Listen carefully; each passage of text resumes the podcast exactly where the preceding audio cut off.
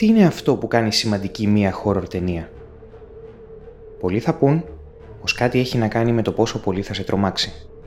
Κάποιοι άλλοι θα πούν πως το α και το ω είναι η ατμόσφαιρα και πως αυτό είναι που διαφοροποιεί την καλή horror ταινία από εκείνες που απλά σου κάνουν μπου και πετάγεσαι για λίγο.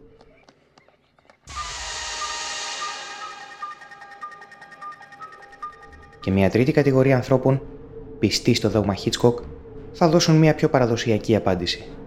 Το σενάριο. Στην πραγματικότητα, όλοι έχουν δίκιο.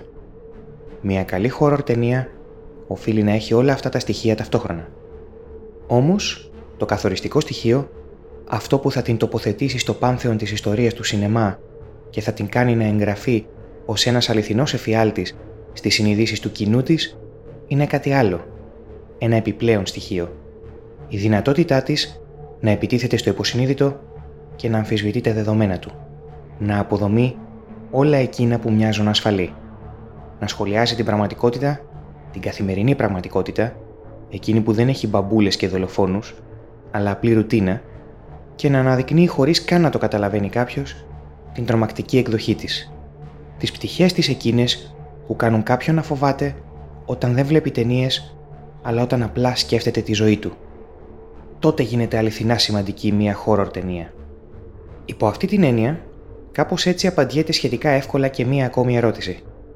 Πώς γίνεται ένα B-movie horror που είχε βγει το 1978, που το budget του μόλις και με τα βίας ξεπερνούσε τα 300.000 δολάρια, ποσό εξαιρετικά χαμηλό για κινηματογραφική παραγωγή, με σχεδόν ερασιτεχνικές μεθόδους γυρισμάτων και τον κολλητό του σκηνοθέτη να κάνει τον ανταγωνιστή ελήψη πόρων για κανονικούς ηθοποιούς, να θεωρείται μία από τις πιο διαχρονικές χώρο δημιουργίες όλων των εποχών.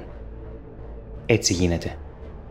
Το Halloween του 1978, το αξεπέραστο έπος του 34χρονου τότε John Carpenter, το οποίο 40 χρόνια μετά βρέθηκε ξανά στο επίκεντρο της επικαιρότητας εξαιτίας του sequel του, υπήρξε μια ταινία τομή για το είδος του horror.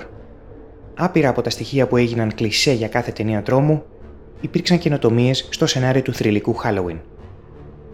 Ελάχιστες συγγενικές ταινίες, ωστόσο, είχαν και το θάρρος να σκάψουν τόσο βαθιά στους κοινωνικούς φόβους. Και από αυτή την έλλειψη τόλμης δεν εξαιρούνται τα έξι στον αριθμό sequel που φέρουν το όνομα Halloween και ακολούθησαν τις επόμενες δεκαετίες.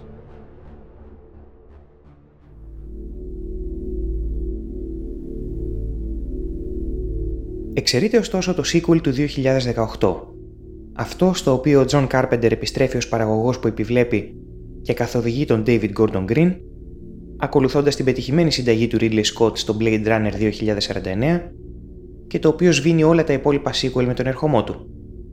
Η λέξη σβήνει έχει εδώ μία διπλή σημασία. Αφενός το Halloween του 2018 μετουσιώνεται στο καλύτερο sequel του franchise, αφετέρου σβήνει και αφηγηματικά κάθε ενδιάμεση ταινία. Ήταν άλλωστε η βασική προϋπόθεση του Carpenter για να γυρίσει στο franchise. Να συνεχιστεί η ιστορία από εκεί που τελείωσε η πρώτη ταινία, χωρίς να λαμβάνεται υπόψη τίποτε άλλο. Δεν χρειάζεται να αναφερθεί ρητά, μπορεί εύκολα να το μαντέψει οποιοδήποτε, αλλά για τα πρακτικά ας το αναφέρουμε. Το Halloween του 2018 δεν είναι ισοδύναμο του Halloween του 1978. Η πρώτη ταινία άλλωστε τα κατάφερνε τόσο καλά όντας και όχι παρά το γεγονός ότι ήταν ένα μινιμαλιστικό έργο τέχνης που εκ των πραγμάτων δεν μπορεί να προσεγγιστεί από μια δημιουργία που απέχει 40 χρόνια από αυτό. Μπορεί λοιπόν το καινούριο Halloween να μην φτάνει του τότε, καταφέρνει ωστόσο να ακολουθήσει με αρκετά σταθερούς ρυθμούς τον τρόπο σκέψης της τότε δημιουργίας. Και αυτό, εκτός από το ότι είναι ασύλληπτα τιμητικό, εκτός από το ότι αυτοδίκαια του προσδίδει κύρος μέσα στο είδος του horror, είναι και ο λόγος που αναβαθμίζεται αποφασιστικά αν ειδωθεί στο πλάι του προκατόχου του διότι υπάρχει μία αλληλουχία σκέψης που ενοποιεί τις δύο δημιουργίες, με αποτέλεσμα να είναι δικαιότερο να πρέπει να τις δει κάποιος πλάι-πλάι. Έτσι, θα διακριθεί ακόμα πιο εύκολα η γέφυρα που της συνδέει, όχι απλά σε επίπεδο αλληλουχίας πλοκής, αλλά και σκεπτικού. Να γιατί το νέο Halloween είναι με διαφορά το καλύτερο sequel του franchise.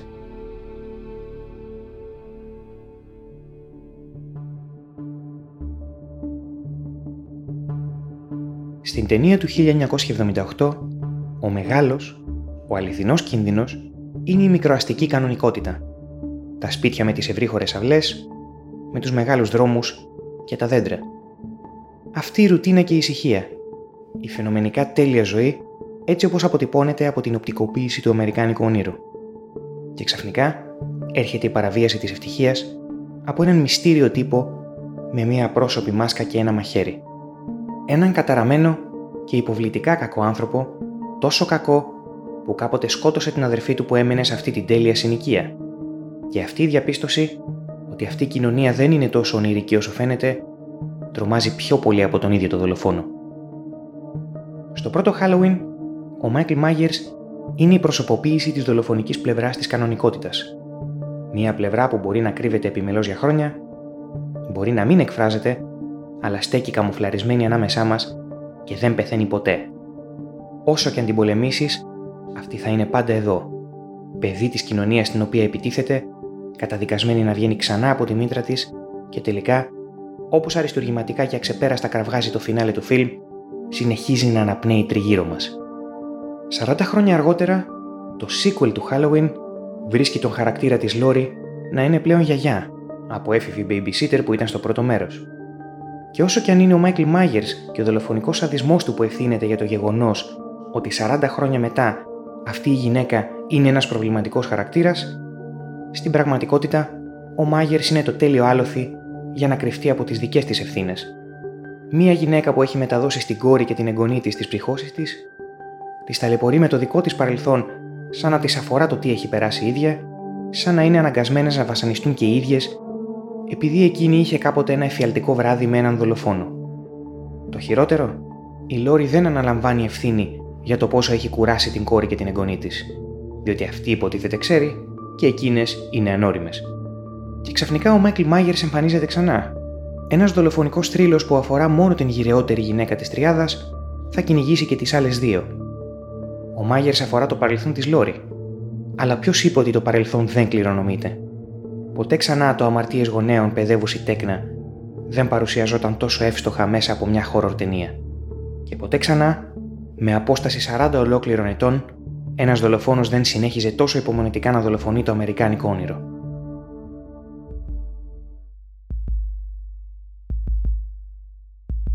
Αν αυτές οι δύο ταινίες ειδωθούν σε κοντινή χρονική απόσταση ή με απευθείας αλληλουχία, η συνοχή στο συμβολισμό τους μπορεί να γίνει εύκολα αντιληπτή. Και αυτό προσφέρει κάτι παραπάνω από απλά δύο ωραίες χώρορ δημιουργίες. Αυτό προσφέρει τον τέλειο βανδαλισμό όλων των κοινωνικών πρέπει. Σας ευχαριστούμε που παρακολουθήσατε αυτή την ανάλυση. Αν την απολαύσατε, σκεφτείτε την εγγραφή στο κανάλι μας και βέβαια μην ξεχάσετε like και κοινοποίηση. Ραντεβού στην επόμενη ανάλυση.